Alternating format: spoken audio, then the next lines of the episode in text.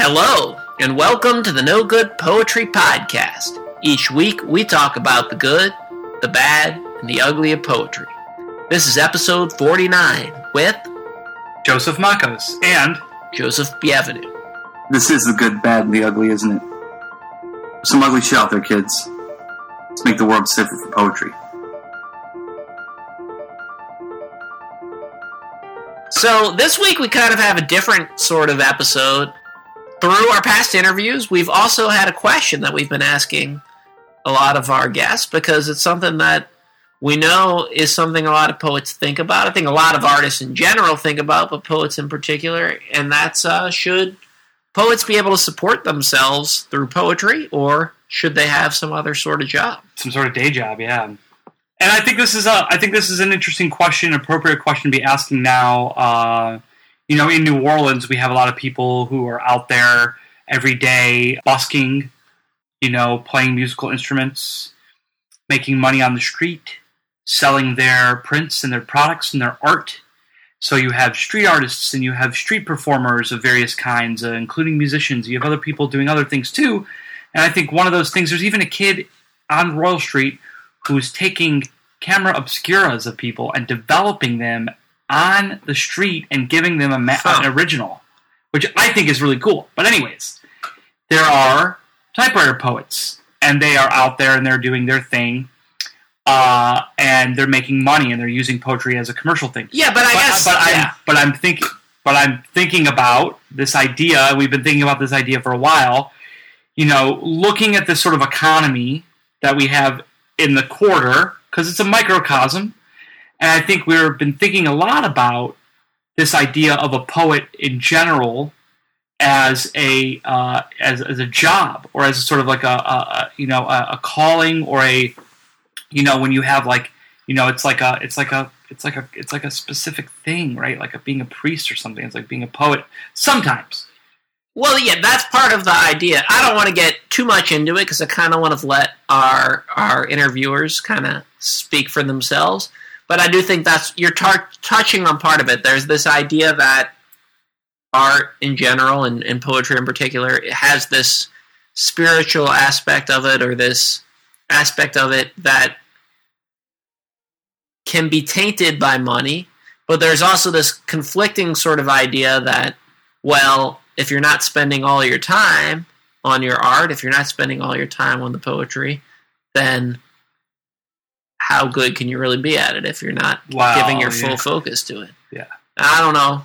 I don't know that I agree with either of those necessarily, but I think that's kind of some of the extremes that people can get to when they think about should poets have day jobs. definitely and there's a number of poets out there you know who maybe think that they're living on poetry but i don't know if they really are you know i don't know if i don't know i, I think that there's some bold claims that people make uh, about living uh, on poetry and poetry only and Well, and then I just- philosophically, you never know. Even at the time period where you could work at a university teaching essentially only creative writing as a poet and live off of that, are you really making money off of being a poet or are you making money out of, of being a teacher? Well, that's a good that's that's a good question. So yeah, this is but this is what I'm saying. There's there's many ways to sort of cook this stew, and I think when we look at it, we we, we really take a look at, at what people are doing if, if they're actually living off of poetry. I, I I'm gonna I'm gonna step up and say that it's that that it's impossible, or that it's very hard, and that you can do it in certain microcosms of the world, but I think that you have to. There's always a racket. There's always a trade off. There's always something else going on, and I think that that equates to a day job, whether or not you're working uh, and doing retail, whether or not you're selling drugs, whether or not you're uh, you know doing side jobs, uh, or whether or not that you have money coming on a monthly basis from family. And I think that I think it's probably a good thing ultimately What's a good thing? that to have a job that's unrelated to poetry because I worry that poets where their whole life is poetry write very solipsistic poems, right? Because well, there's that. There's that aspect of it, and then there's the other aspect of it that's like, you know, if you're if you're just like living this like, you know, like uh, I don't know. I, I just think like it's solipsistic because like they don't ever they because because like you're you're saying that poets like will put themselves in a place where they of privilege where they don't have to interact with the people they don't have to interact with certain types of people and certain people in ways and and that their for that their world becomes smaller it the world more- becomes smaller, but also it's like it's. I don't really like dealing with people that much, but that annoyance and that frustration is also what fuels your poetry at the same time, right? true. You know i don't know. I mean if you were if you were living in some beautiful garden where you had all the food and things that you needed what kind of poetry would you be writing? You know? Would that be interesting poetry i think probably not probably not I, I th- I've thought about this a lot, and I've thought about like this idea, like of like, oh, I'm just gonna like travel all the time and you know write. I think that that's good for certain points of your life, but I think that there's also like, you know, I think there's also comes a time where you can just like you could buckle, you know, you buckle down, and uh, you know, you work a job or something, you know. But And- travel is and- an interesting example, right? Because yes, you think about travel, you might think about it in a romantic way, but when if you think about the writing that you've done on travel and when you're traveling, or if I think of writers that I like who've done writing based on their traveling, a lot of the best part of it is not them describing the wonderful things. It's them feeling separate from the world or them feeling or the or some of the frustrations of travel or some of the because that is wrapped up in all the pleasant parts of travel too right and that's maybe why travel can be okay Travel can be okay. but I if you did it if that's all you did i don't know that'd be a whole different story right i mean that's not usually what happens Well, you know, I think of I think of like uh, our buddy uh, our buddy from New York, Chris Fritton you know, from Buffalo, who's who's got this you know this cool kind of like you know itinerant printer thing. Yeah but he's working. but he's working He's as he does it so that. He's changes working, that you know? changes the whole Yeah, he's actually busting egg. He's actually going to shops and he's teaching, but he's also te- he's teaching workshops. He's also te- teaching design stuff, but he's also he's also teaching printers and shops how to how to use their the presses better or techniques and sharing. But he's also printing stuff. You know, he's also creating. well that's you know? probably the best case scenario because you're traveling but you're also working at the same time well i don't know i don't want to i don't want to go on too long about this because i want our listeners to hear the people Well, we talk to about and, it. and and we asked a bunch of people, and I, I don't even know how many it's going to end up being. It's like eight or ten or eight or ten people, I think maybe. It's good. We have on this. I don't know, something like that. i am not sure of the exact number okay. even though i kind of put them together already The question we ask is Should poets have day jobs? Here you go.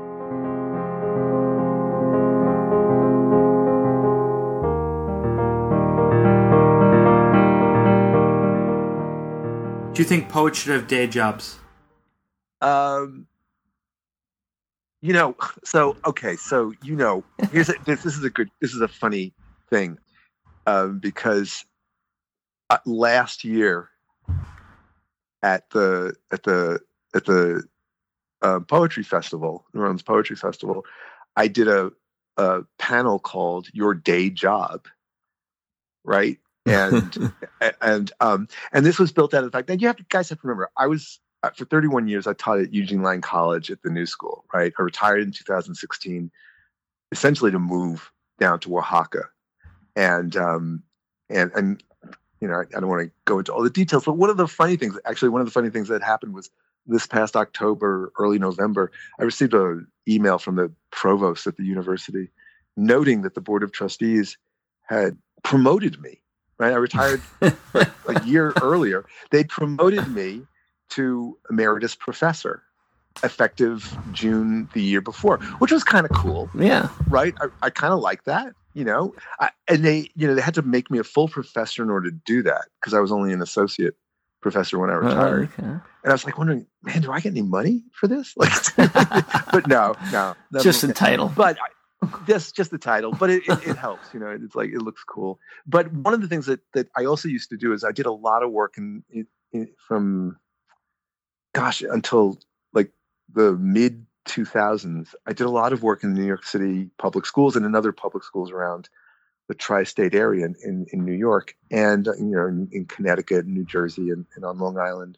And um, one time I was in a school in Westchester County. This wonderful, this one really wonderful school that that turned its its Fridays over to the arts. They brought in poets and painters and dancers and musicians and playwrights hmm. and and and all you know and all kinds of artists. And the kids would sign up for like an eight week period um, to study you know they, they had two semesters two eight week semesters and for one week they would study with a painter or a poet and another and then another eight weeks they would study with someone else. So there was this whole like really cool thing and and this started with, with the kids when they were in um, second grade. So second and third grade second grade first rather first grade first and second grade third and fourth grade. No i'm getting this all wrong. It was kindergarten first grade second and third grade and fourth and fifth grade. The, the school went to fifth grade. And so the kids spent every Friday devoted to, you know, the arts. Yeah, that's and it was great. Amazing. It was it was really an amazing program, and I taught in this program for a number of years. And one day, um, I'm in the main office of the of the school, and I I'd been teaching there for a long time. I also did other consulting work for them in the in the school district, and so I'm in the main office, and I'm just I'm hanging out and talking to some of the folks there, and and and I walk out, and I see the father of one of my of one of the students who worked with me, and she hadn't been in in her stu. They called them studios. She hadn't been in our our poetry studio that morning, and I and I said to him, "Oh, you know, I'm I'm really sorry she wasn't there today because, you know, she just you know, you know, you just like is a wonderful poet, and it's really wonderful to have her around." And this guy, and it's I don't know if it's important to note that he's a doctor, right? He says he turns to me and he says, "Yeah, she just loves poetry." And I said, "That's so cool." And he turned and then he said, "But don't quit your day job." Yeah. and, and he walked away. And I and I looked at and I looked and I'm staring at him. I was just like dumbfounded. And this second grade teacher, Mary McCarthy, who was who I worked with for a number of years, she's like watching him too, because uh, she had heard the conversation. She turned and looked at me and she said, "But this is your day job." and I said, "Yeah, I know." So should poets have day jobs? I think poetry is our day job. I think that you know we just figure out other ways to support ourselves, right? Sometimes it's the academic route. Sometimes it's you know, it's it's. I know folks who are poets, wonderful poets who are social workers and you know, I don't know, lawyers, doctors. I mean, they're just like everybody's doing it. You know, how do you make money? Yeah. you know, I think the acad- academia is like is becoming over. Yeah, it's right? drying up a little bit. I know, but do you really think that there's like a way that you can should be able to fully support yourself on poetry? You know, Octavio Paz says he notes. He said in in um, I think it's in Labyrinth of Solitude, or maybe it's someplace else. Oh, it's in um, no, it's not in Labyrinth of Solitude. It's in this book, this, this sort of funny biography that Elena Poniatowska, this marvelous um, Mexican journalist essayist, she writes this book about about Paz. She was she knew him as a, when she was younger and he was older. She got to know him and and she's still alive. She's in her mid 80s. Um, she still writes a weekly column for one of the major kind of left wing dailies out of Mexico City, and she wrote so she wrote this this sort of like reflection on biography of of Octavio Paz, and Octavio Paz says to her, "You know what we do in Mexico to prevent writers, you know, young poets from writing?" He said, "He said when they publish their first book, and then their second book, and it's so good, the government decides to support them by giving them a job, right? And they never write again."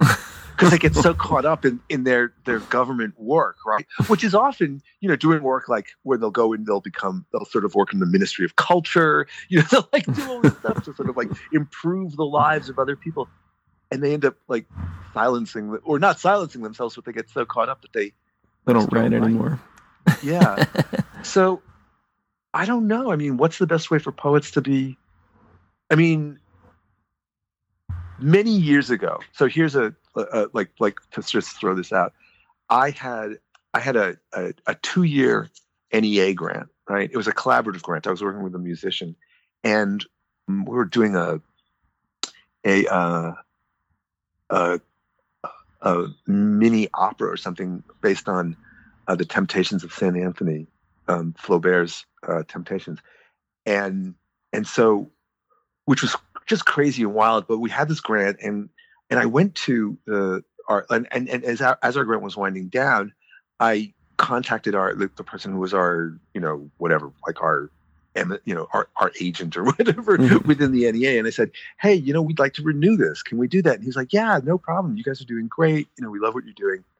And then I got invited down to Nicaragua for the Ruben Dario Poetry Festival to read and it was you know I was like I was I was one of I mean who are the other poets Anne Waldman was a poet Sonia Sanchez was a poet Gil Ott who I loved who you know who um, used to run the Painted Bride Art Center Yeah, in yeah. Philadelphia. So Sonia Sanchez Gil, Lamont Steptoe, um, Tom McGrath, the great Tom McGrath, who had just won um, the Shelley Prize, like the, the the the big Shelley Prize. So we were like this this group of poets. We went down. We gave a bunch of readings. It was like we got rock star treatment, and yet, you know, one day I was crossing, like I was walking around Managua, and I was crossing the street, and I was like, and I asked someone for directions, and she said, and she told me where to go, and she said, "Oh, what are you here for?" And I said, "Oh, I'm a poet. I'm part of this." The Dario Festival. And she said, "Oh, really?" She was carrying water, right? She has two buckets of water and a baby, right? And um, and she put the the buckets down, and she said, "I write poetry too." And she took out a she had poems in her because because Nicaragua with Ernesto Cardenal and Mayra Jimenez, who is this wonderful poet from Venezuela who was working inside the country doing um, they were they were doing literacy work. They were teaching people to read and write poetry by teaching them teaching them to read and write by teaching them to read and write poetry, and they were and they published like tons of like they were po- you know, poetry from the armed. I have all these books: poetry from the armed forces, poetry from old people, poetry from young people. They published all these people's poems, and I just and I got to actually I I Ernesto started set it up that I got to attend one of these workshops, and and um and it was fascinating. All these people, like you know, these old people, these young people, they're all sitting around right reading their poetry and and this woman is there and she's like and everyone is talking compañera Mayra compañera Mayra and afterwards after the work I said eres eres Mayra Jimenez no like are, you're you're Mayra Jimenez like the great poet and she said who I've translated I I, I should add um and she said yeah yeah I, I and we got to talking and she said oh you should come to Costa Rica and see what I'm doing there which I ended up doing at a certain point um but it was just this sort of phenomenal thing. The reason I'm bringing this up is I go to I go to Managua, I go to Nicaragua. We give all these readings. We're reading in libraries and stadiums and this and that. Get back the United States, and a short time afterwards, get a letter of rejection from the NEA, saying you're not getting, you know, you're not getting your a renewal on your NEA, and I, and you have to remember this is the you know this is the the, the Reagan 80s. This is the time of, you know, con- the Contras. The U.S. government has an embassy in Managua, but we're supporting the Contras who are trying to, you mm-hmm. know, oppose, you know, who are trying to, we're at war with the Sandinistas who are running the government. And it's like, I got rejected. Wait. And I called up this guy at the NEA and I said, why did we get rejected? You know, I don't understand. He said, Mark, you should never have gone to Nicaragua. wow. I was like, and that's the last time I ever applied for a government grant. Because if the government has that much, if they're gonna like, if that's like, if you're like, if they're gonna say That much scrutiny. giving you, Yeah. yeah, and and you know, you're not getting grants. It's got nothing to do with who you are as an artist. You know, you went to Nicaragua. You know, it's like, you know, so like how much? So so your day job, how much should the government do? Like, do you want the government to support you? Should the government? You know, I mean, Card, I mean, Paz says, how do you stop a poet from writing? Give him a job. How do you stop? How do you stop a poet from writing? You know, don't give him a grant. You know, if his politics go against the government's politics. How do you stop a poet from writing? You know, how do you silence a poet?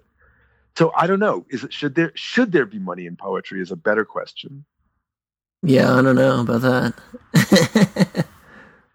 right? I mean, one of the things that we're lucky is that you know no one pays enough attention to us to say, you know, um, your next book, you know, you know, or your last book didn't do as well as the previous book, therefore we're dropping you.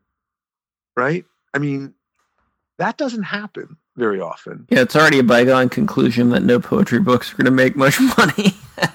It- unless listen, unless you were unless you were Allen Ginsberg, right? Or unless you were John Ashbery, yeah. you know. I mean, how many poets made money? Now we can make money from readings, right? Yeah. We can make money from that kind of thing, which is, you know, and, and then you sell a few books.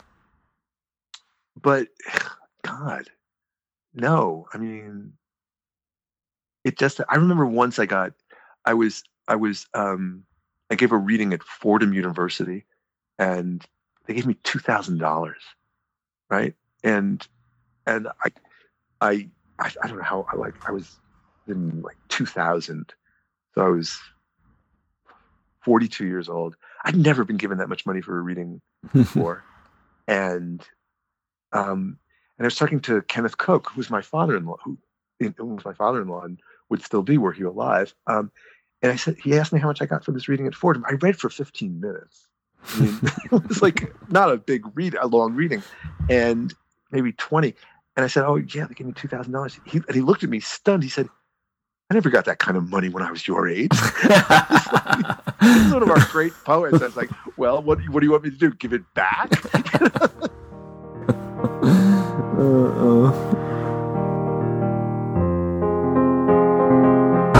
Should you be a poet should being a poet be able to support you mm-hmm. in your life through your in your finances not just your creative pursuits but also your finances mm-hmm. be able to move you through or or should it be a thing that you do out of just a love for the word mm-hmm. and be and have your day job you know we know the history of like Wallace Stevens insurance salesman uh, you know we have uh, William Carlos Williams was an obstetrician like these guys all had their thing and then they did poetry on the side some of the most famous poets in history had a thing, you know, that they did. Yeah. Anything out of that? You know? No, I guess yeah. Some people, you know, but you've got people who think you're not devoting yourself enough to it or something. I mean, I've always had a day job, so I'm uh. but I do think there's some controversy about it. Some people think you can't be uh, fully invested or something if you're. What do you think in the cultural eco- economic climate? What do you Culture and economy. Yeah. well, culture and economy. What do you think? Well, like We're at your day job with you.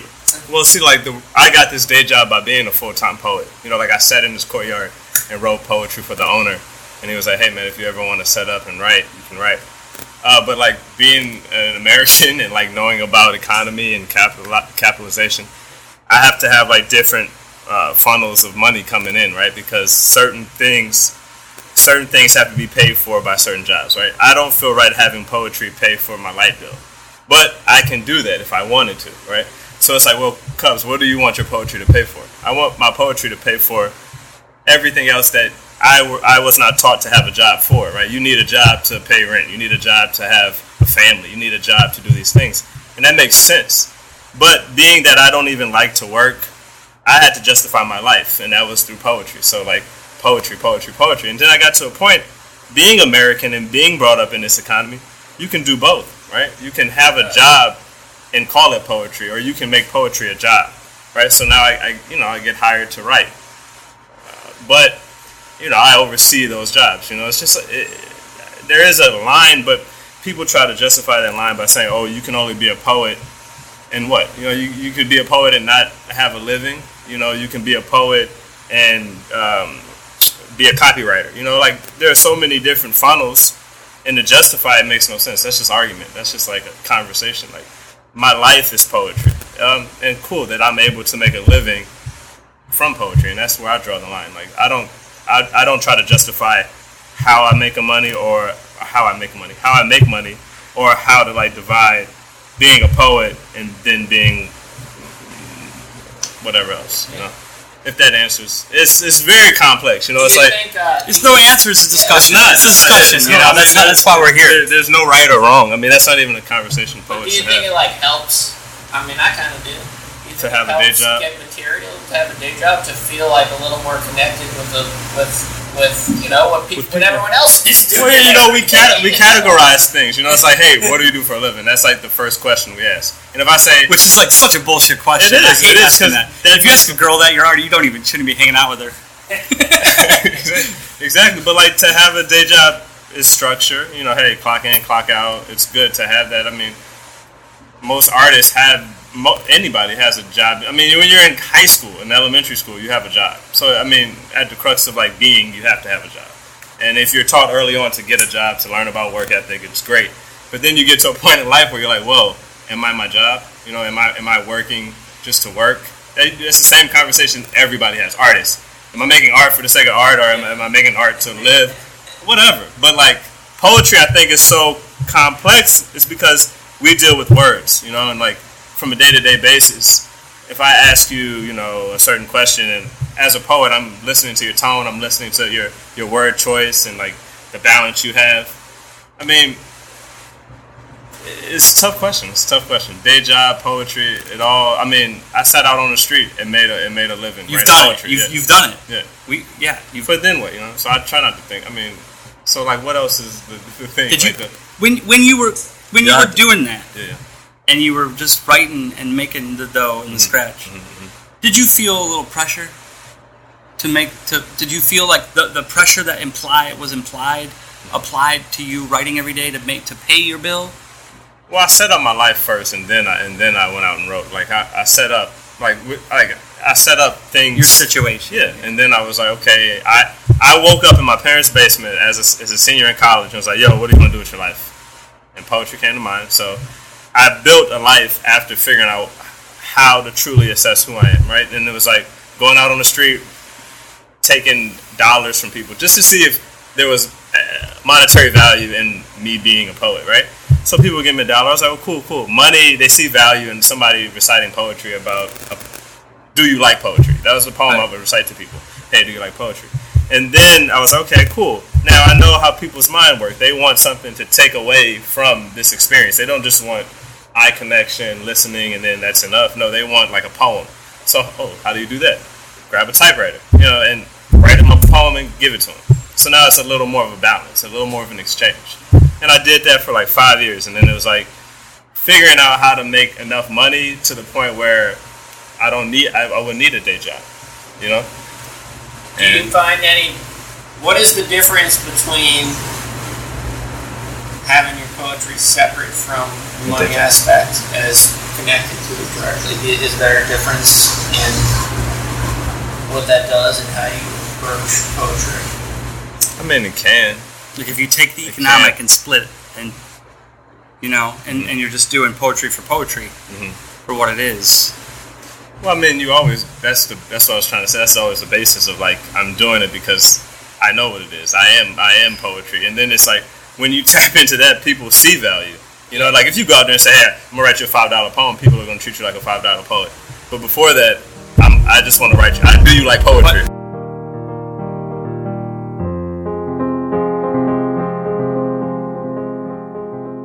Should poets have day jobs? I mean, that seems like a privileged question. Like, some people have to have day jobs. It doesn't seem like that's a choice for a lot of people.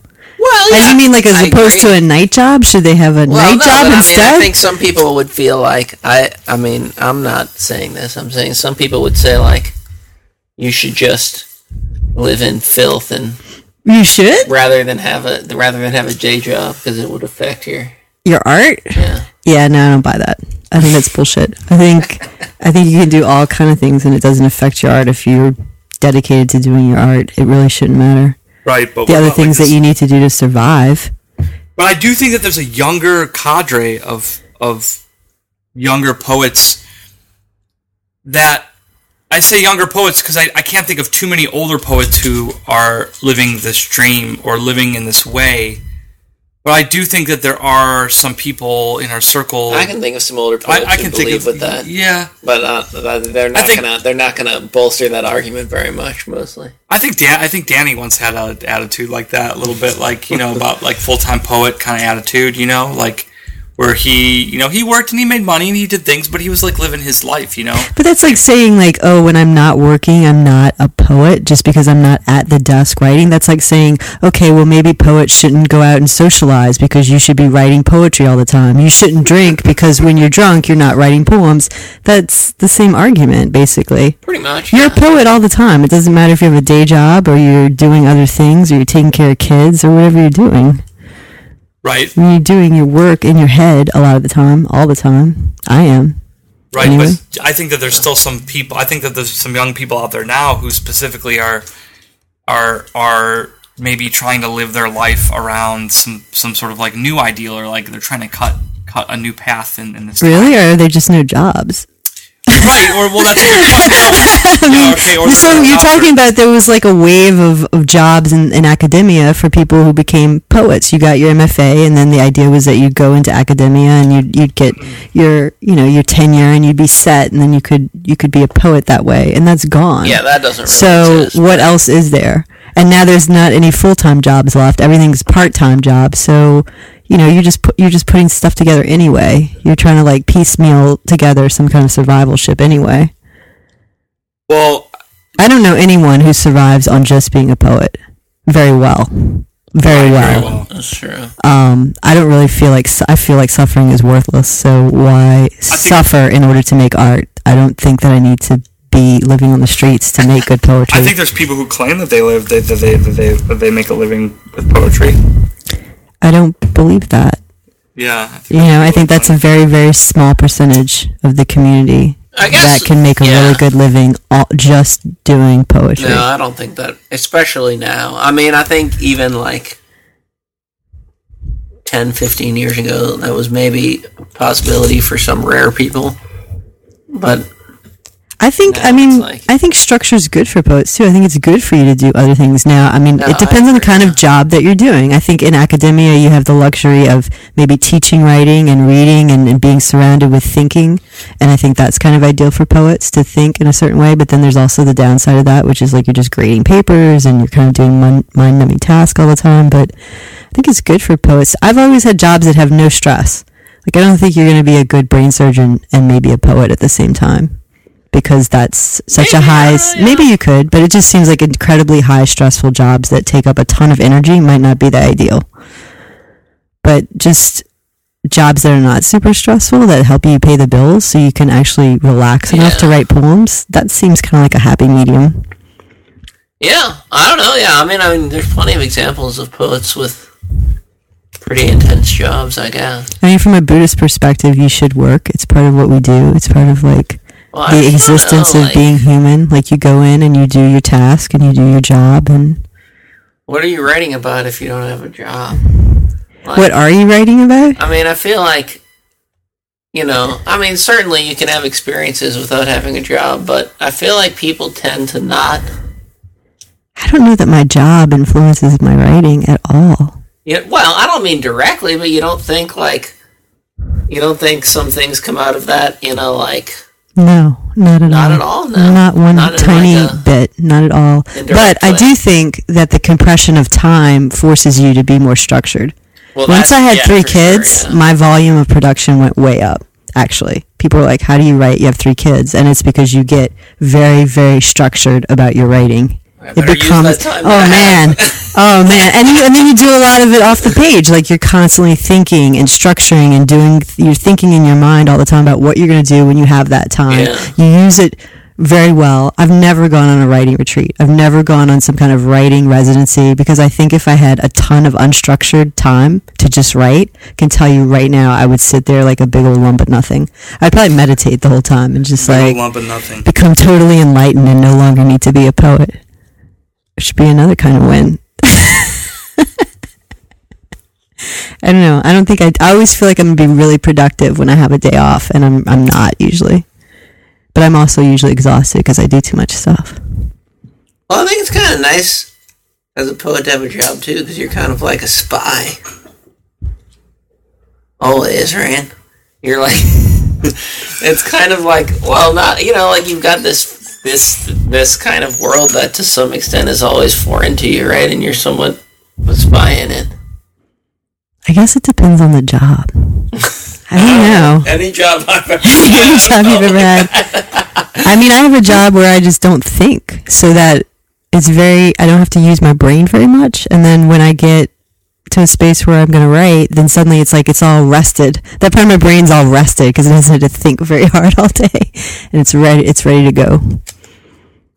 And it's. I've always had no stress jobs. You know, Yeah, I've always yeah. been selling products that it doesn't really matter. But isn't that like in some weird way like kind of fascinating because you're dealing with people whose way of thinking is so different? That's what I mean by being a spy. I mean, I find like dating to be more relative to what Well, you're saying in that way. like- I feel like a spy dating because I date. I don't date other writers. I date people totally who are not artists, and then I feel like a spy because I'm like, you don't make anything. What is that like? Oh my gosh, you just work and make money, and how do you exist? How does I mean to me that's being a spy because it's just it's fascinating to me. It's like how does that work?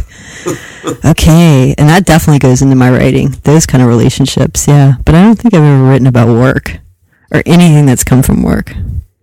Uh, yeah, I mean, I would agree because I was like trapped in a jail for like five years teaching at the community college here in New Orleans, and I, I, I, I really, I really feel like I'm just getting back from like that time of my life, and I mean, I know you're a teacher too, Joseph, but there was a certain thing that was going on when I was teaching at Delgado that was like, you know, and like where reading 500 papers a semester and and Well, people think I'm exaggerating, yeah. but I'm I'm, I'm not. No, no teacher thinks you're exaggerating. not. no one who teaches thinks You, you're you teach, exaggerating. uh, f- f- you know, you have you have hundred students. Each student's writing, you know, at least five uh, papers a semester, and you know, so you've got you start with 125 students, and then you have 100, you know, you have 100 students at by midterm, and you're still grading. You know, you're grading at least five papers per student,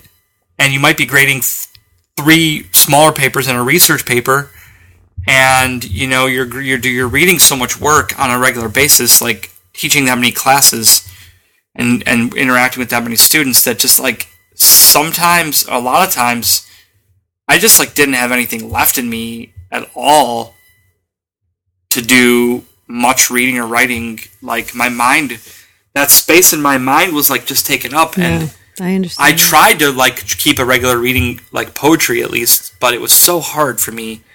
But I And- think teaching writing comp is probably the worst for writing while you're doing it. It makes I, me I really taught writing for one year and I didn't write at all that year. It actually it makes was me really overwhelming. depressed thinking about it because, like, it really Oh, does. It really, really does. Because it was like, Unless you're trying to like collect a book of the most insane things anyone says in a paper. You know, it I might be good for that. I went in. I went. Well, I went into the experience thinking that's what I was going to do. I went into teaching college thinking that's what I was going to do, and then you get. You know, I started teaching when I was like 27. Was uh, my first adjunct gig, and I was like, just coming off of this like three summers abroad, and you know, like this whole traveling for three years and all this stuff, and and then like I went, I got into it, and I realized I was like, whoa, like I'm being asked to do like some pretty basic teaching here that's Yeah. like pretty self-effacing, and you know, like you have to really learn how to tell somebody that they're using the wrong part of speech, or like, I mean, Well, it's it a was- somewhat ineffective way of doing it, really. Ah. like to expect that you have people coming in who their their level of using language is is pretty low, and that by writing a bunch of essays after two courses, that they're somehow going to come out and be able to write. Well, the depressing part of it, I mean, the thing that gets me depressed about thinking about it really is like, is just like how much when you're reading that type of work, how much it affects your, it just, how much it affects your brain, how much it affects your mind. Even though you're just reading it and grading it, it's still affecting you by reading this like really Well, that makes sense because if you're reading really great poetry to inspire you to write, then you've already trained your brain to absorb a certain amount of written material in order to inspire you. And then you start filling it with things that are uninspiring. Right, it's kind of like your brain's like, wait, what? So what happens when you're tripping your brain out and you're just reading things that are just totally uninspiring? Well, yeah, I mean, I think part of that's a matter of perspective, right? Like, if you think of, like, I mean, you could easily transform that into some, like, like, I think of, like, one of the best George Saunders stories I ever read.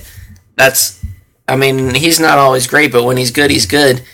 His, the whole story is written in the style of, like, how a college kid thinks. And it's amazing, but he, like, turns it into poetry Yeah. because of Is like using that like story. no it's a story it's a short story and it's like a science fiction story about this world where basically kids are paid by advertisers to live in this town and just like use these use these products Yeah, but stories are different Um, than poems. You know, I mean, you could get ideas, but it's like if you're Ah. reading for if you or the way I read poetry is to like be inspired by the actual lines and the rhythm. no but that's what i'm lines. saying this story it's not about the concept i don't actually think the concept is that great it's like the way that he uses that kind of like empty speech and turns it into like a poetic thing Mhm. I mean, I'm not saying. I don't know. I feel like, but yeah, but I know what you're saying. Like at the same time, it's like when you're reading it, it's hard to think of it that way. You're like, why does every single paper start with essentially a variation of one of three sentences? It's it's like amazing. It kind of is really depressing about you forget like how conformist things are because you're not around people like that all the time and you're like really like i don't expect this all to be good but you're literally all starting there's like three ways that people start a paper in a college writing course right True. There's like three sentences they can start with essentially and it's kind of amazing how consistent that is you're just like what the hell like What's a form? It's like a formal form. It's very formal. it's the form. well, it's super formal, and it's and it's and it's like almost so formal that it takes us out of like our natural instincts as a as a human being, like this sort of like emotive or this just I don't know. There's like nothing like being a foreign country and disassociating yourself. You know, like being in a place where you're walking down the street, and you can't really understand the signs and read the signs, and like your mind just takes on like after after being in an environment like that for a few days, few hours, a few days, whatever. Your mind just like I, I mean, for me, it's it's almost instantaneous. When I'm in a new place and I'm like walking through a town and like looking at the graffiti and trying to make out what the signs are and wanting to like walk through the town and like taste a little bit of the fruit and drink a little bit of the strange drink and, and smoke a little of the strange smoke and and and getting into that space it's like this you fall you can fall in this natural rhythms of of um of or the like the natural uh textures of a of a place you know? But i think like the academic writing on that level we're getting into a whole different topic here but academic writing on that low that level like it really just like it just like it formalizes thought in a way that's like oh it makes me I think poets should it quit. makes me cringe. I think poets should quit their Ugh! Oh! jobs a lot instead of just having day jobs. They should probably quit their jobs a lot. it's not that they shouldn't have jobs; it's just that they shouldn't stay in jobs for long periods of time. yeah Because you should have jobs, you should work, you should have structure, but then you should feel free to quit your job and and take a risk on your writing and your art and do different things. I think poets just need a lot of stimuli. And it's harder for poets to just kind of be in the same rut, doing the same thing. Yeah. You know, especially if you stick to kind of like low level jobs. Well, I think if you're a, an artist though, and you're taking a job Yeah. that's already kind of a low level, like not strenuous job, so you're not really indebted into it anyway. It's not, not you're not passionate you're about it. not losing much by quitting Yeah. I mean, I think that's the best way to go. So you you take these jobs that you know you're not going to feel like married to in any way. You work to make money, and then you know you after a while you move on and you take some time off. You do some writing, and then you get another one, and then you learn something from that job, and then you move on. You do something else, and that seems like the best way for poets to exist. back totem right isn't that what the whole book is yeah, I don't know. it just goes from wanna, job to uh, job to job to job I don't know if you want to emulate. It seems like a myth, though. But the format. it seems like a part of the myth, though. It's like the same mythos of like the poet alone in their room, you oh, know. Although he went back to the post office a lot of times, right? He kept somehow quitting and going back to the post Yeah. office. Well, then he you I have don't that even book. know how you do that. Well, then you wrote that they book, like that so much. But I mean, the idea that you have to like not have a job and be really poor and, and suffering in order to write poetry is like a romanticized ideal in a lot of ways, right? Yeah, I think I think again we're coming back to Kerouac. I remember one time Kerouac's like, "You're too fat to be a poet." And I was like, "What are you talking Wow. about?" Like, you should be starving. The starving artist. should be Such a starving. Man, cliche. skinny. Coming from Kerouac too. I don't know. But but then that's that sets in like if you're in survival mode, I mean, what that's going to affect the way you write. That's going to affect your art. If you're in a state of like I don't know where I'm going to get my next meal, I don't know where I'm going to sleep tonight. How can you have the space for art when you're trying to survive? And if you do, it's definitely going to affect the work that you put out because you're you're you're an animal in a state of survival. I think sometimes that could be great, but it's not a sustainable thing. Like Yeah. you could do that.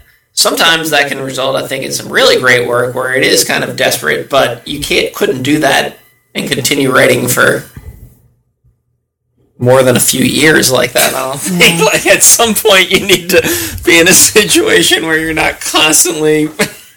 And also, I think of the people that we know who've lived like that. It's like what happens to their work, you know? Because when you're transient like that, it's like so much stuff Yeah, gets a lot lost. disappears. It just disappears. Yeah. You know, not No everyone's going to have like an again. No Everette ever Maddox file, you know, in an like archive that, somewhere yeah. with their bar Whatever napkins. to that guy's Yeah. poems? Like, did anyone? Did anyone get them? Anyone Where did they have it? go? Yeah. a lot of stuff gets lost. Yeah. Yeah. Well. Yeah. I don't know. I mean, that's sad. So get a job so that you can have a laptop and organize your poems. That's that's what we learned today, kids. Yeah, Well, it's probably yeah. I mean, computers have probably made that to some extent better, right? You know, but if you don't have a job and you don't have anywhere to live, you're not going to have that. Internet's gonna made it better, right? Yeah. I think of even like post all that shit on I lost Facebook. a lot of my- post all your yeah. poems on Facebook. But I there lost they a lot are. of my earlier work that even was on computer because those formats just don't exist. I don't Yeah. have no way of Floppy disk. yeah, like getting yeah, getting on the discs and getting the poems back off again. Like those are just lost in It's, time. it's probably okay. It's probably, Probably okay, to lose some It's stuff. Probably good. You're choosing it. Yeah. Hemingway's trunk disappeared, right? Like uh, yeah. on the way, like some sort In of his train taxi, ride. It huh? was like all I his thought he was in a taxi. writing, and it just disappeared. It was on a train trip or something. A something. train trip. You know, it was like all his early writing. So it was like supposedly disappeared. Yeah, I I, think, wouldn't mind if I all think my- that's been somewhat debunked. Really? Yeah, but it's an interesting story. You think he just got rid of it? But it's like it's like he was burnt. which maybe is true. It's like the Velvet Underground, right? You know, like all their early stuff. They had like detuned all their interest instruments in these special ways, and of course they didn't notate any of it. And they all their instruments got stolen on some trip they were on. So then they had to just completely change how their music sounded because it was like, Is that true? yeah, Whoops. because they were like, oh, we don't know how to do that again. We don't know how to tune our instruments, retune them to those weird yeah. thing that we did with them all. Wow. Yeah. So I don't know. Any last thoughts on poets with day jobs? Because that's I mean, is it worse when not. poets have tons of money, though? If you have tons of money, does that affect your poetry? What if you get a really great job and you're flush with money? I've I can't think of a single example of a poet where that happened and they continued to write good poetry. Wallace Stevens? Was he flush with money? I mean, he was comfortable. Yeah. I don't think he was like flush with money. I can't think of an example. Of like, Do you know? Do you know the? You know. Do you know the story of a millionaire playboy? The poet in the 1920s. This guy who uh, maybe I should keep that segue that for the poet. How do poets you never how heard do you feel about his poetry? I'm gonna I'm gonna just go from the fact that he's called Millionaire Playboy and it's probably No, not it's a good. book. It's a famous book. I have it on the shelf over here. All right, well, you can use that for one of your poets if you want. I don't know. Is this a poet people should know about? Yeah. I that sounds so convincing. Yeah.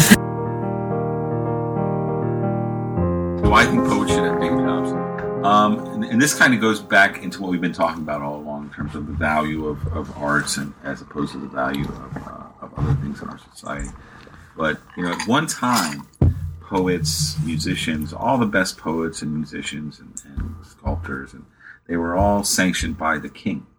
You know, and actually, the country we live in, the United States, was the first country uh, where poets and and musicians and everybody were on their own.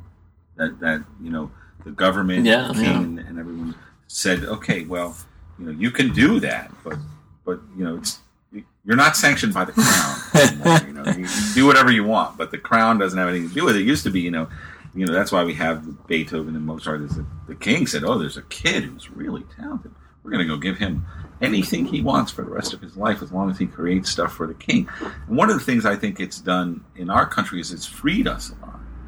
Uh, Yeah, and, and yeah. a lot of what you see uh, come out of that's so innovative about American art and American culture is because it, it was out from under sort of the heel of the government. But it's also constrained us a lot because in countries w- where the arts are supported by the establishment, uh, the artists have such vast amounts of resources that they can create a lot more fine things lot finer things, a lot better things, a lot more aesthetically pleasing, a lot Sure. you know, a lot higher quality things because they don't have to have day jobs. Um, personally, I, I think that poets should be able, poets and writers should be able to make a living doing what they love. I, I really think everyone should, and I think that everyone could. I think a lot of people who don't are it's almost self-imposed that they don't believe in themselves enough to take a risk or to really put their uh, creativity out there to a point where they can make a living from it. I know for many years I sort of hoarded my creativity. I would sit and play songs on my couch, and my friends would come over and I'd say, "Hey, listen to the song." It wasn't until I met someone and they, they said, "Hey, you know, it's not art if you're not sharing it," uh, and that sort of really lit a fire under me. That you know, art is an interactive thing that happens between you and the audience, the people you are with at the time. You know, it's like kind of our duty as artists to sort of express the time that we live in. So I think art's going to be around, art poetry is going to be around, whether or not poets have day jobs. Um, I think that it, I think not not being supplemented by the state, if you will, as poets to where we have to have day jobs. I think it, it creates a situation where the poetry is a little more raw and a little more real than if we were just sort of on the dole, sitting around, you know, you know, eating grapes Oh, and, a- and writing But do you think it's possible Yeah. to do that though? Do you think it's possible to like exist in the world where your your entire thing is just poetry? It's just like making poetry, printing poetry, selling poetry, you know, typing poetry, doing things. Yeah, I mean, it all depends on.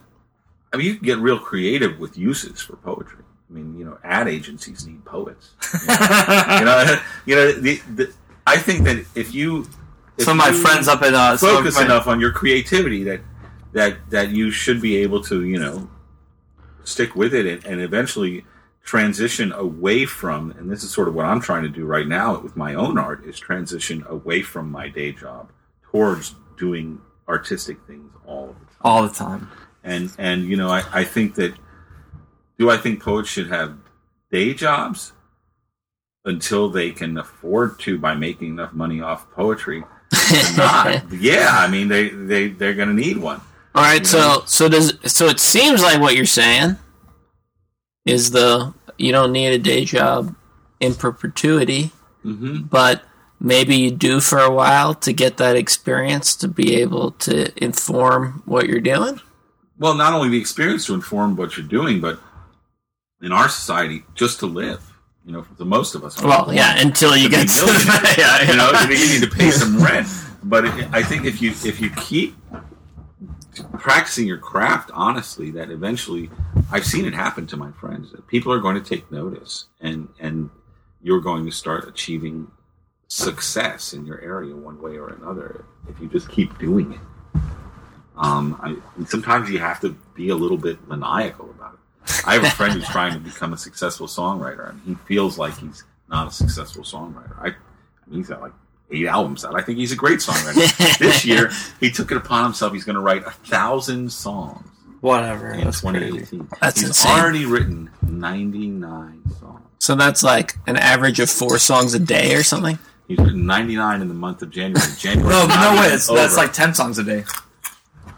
356 times what? How do you get to a shit, thousand? Well, he's gonna he's got uh, three songs a day, I was saying like Three three, to songs four a day. songs a day. You got to do and he's four. already he's sometimes. already got a head start. He's already got a head start. But but you know, he also has a job. He works a day job as a tutor. You know, it, we're finding ways to be creative, even though Of the course, king's not yeah. giving us uh, money to be poets. I, I think The day jobs. king's are- not giving us money. I think the day jobs are. are hear ye, hear ye! The king is no longer giving ye money to be poets. exactly. Exactly. Disperse the crowd. We're being repressed. We're being repressed. Disperse the crowd! You are no longer. Uh, we no longer need your services. Disperse the crowd. Here is some bread. you know, throw on a bu- truckload of bread. You know, like well, uh, yeah, and, and it's, it's yeah, also a matter, yeah. you know, I guess success as a poet is a little mercurial too, because one person's success is another person's failure. You know, I mean, I I I have a piece published in the Maple Leaf Rag. For me, that was a success. You know, I mean, I, it was cool. I love the Maple Leaf poetry reading. They published Yeah, yeah. poems. That was great. You know, uh, that doesn't not necessarily make me a successful poet, though. It's not like Penguin just published an anthology. well, I don't think you could quit your day job based on that alone. Exactly, and I'm never going to quit my day job based on being published in the Maple Leaf Rag. But I don't think even if you did get a pub- book published in the Penguin, you might not be able to quit. Probably your not. job. Probably not. uh, yeah, I think we might know some people who have day It's called jobs day and, jobs, and yeah. pub- uh, you know Yeah. books published in Penguin.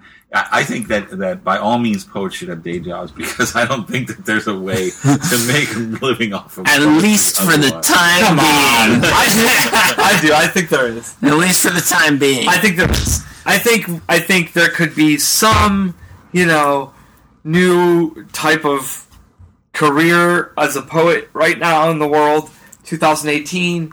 You know, where you could, where you could, you know, you can take one of these typewriters over here that's on the floor, and we could lay that out, and and we could pick one of those and put a new ribbon in it, and give you pull one of these drawers open and give you a stack of paper and be like, Right. "Here you go, kid.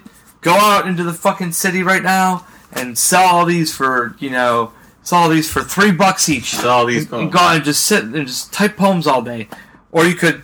First, and you then- have to teach, teach kids how to type on a manual typewriter. well, true.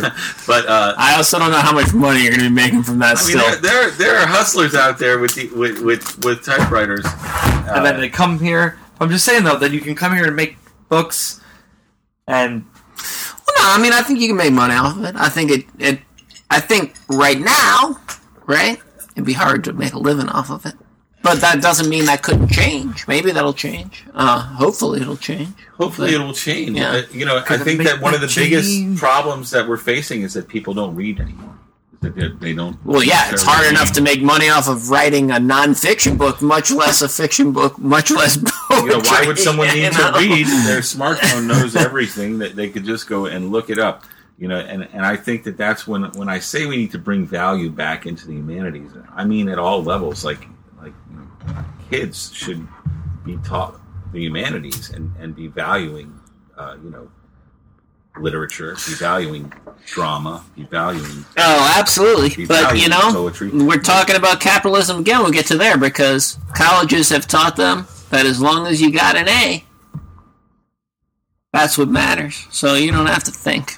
So I, think, I think we're miss, I think we're missing out from a standpoint that that you know until we get our education together. No, I think you're right and about start that. Yeah. educating people that that that that, that poetry has value.